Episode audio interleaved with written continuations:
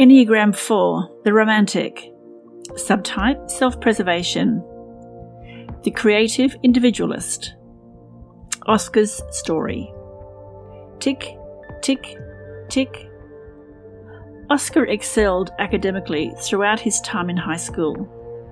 His teachers consistently lauded his work ethic. He participated in many extracurricular activities, and he regularly received the highest grades on his work.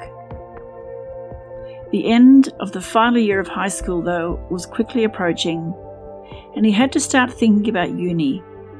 Time was running out.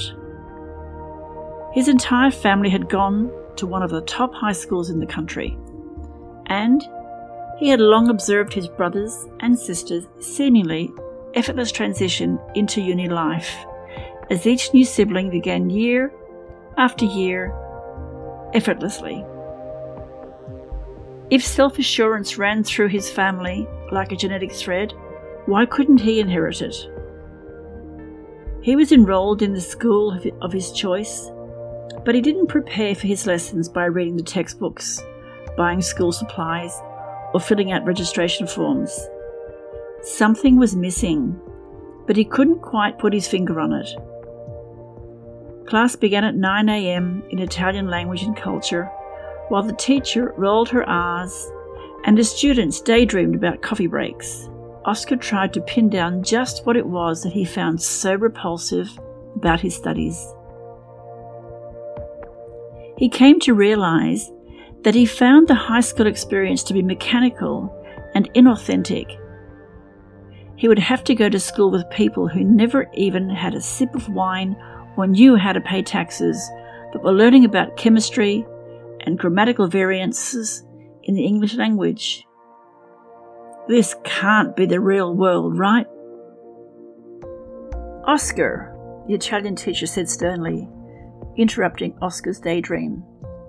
I'm curious about the Italian term for what amounts to a happy hour in the early evening, starting at five. Aperitivo? With a sigh of relief at the teacher's affirmation gesture. He listened attentively as his teacher went around the classroom asking questions about Italian culture, such as the difference between the texture of focaccia and ciabatta, the dominance of centuries old cathedrals over urban centres, and gondola rides on thin indigo waters. After that, he returned home and continued to daydream about Italy complete with Palladian architecture looming over a busker in a splendid red suit, singing a beautiful version of Quando, Quando, Quando, while the aroma of cacio e pepe wafting from the neighbouring pizzeria crept into his nose. But then the thought of having to get himself to uni sprung into his head, and everything came to a screaming end.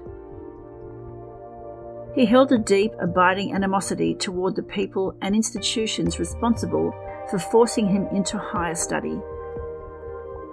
For what sinister reason were young adults condemned to a lifetime of menial labour? He kept thinking the same thoughts over and over again until who's forcing me to do anything? He scoured the internet for international jobs and came across openings for an au pair these were jobs with families that would pay a wage and provide housing in exchange for his teaching their children English. On a whim, Oscar decided to delay his enrolment for another year and spend that time travelling and living in Italy. When September rolled around, he found himself in a coffee bar one evening. Waitresses rolling their R's, customers devouring focaccia and ciabatta alike, and himself sitting upright with an air of self assurance. Tick, tick, tick, cuckoo. Before he knew it, the clock struck five, and a beautiful waitress with a sculpted nose and slanted eyes walked over to him and flashed a grin his way. She had dark hair and tanned skin and asked Oscar the question he'd been waiting to hear. Aperitivo? There was a blanket of white stars above him as he sipped his Barolo that night, while his friends were studying chemistry and English grammar. Suddenly, he was able to pick up on a pleasant rhythm of Dimmi quando, quando, quando. For more inspiration, go to www.evelyn.id.au.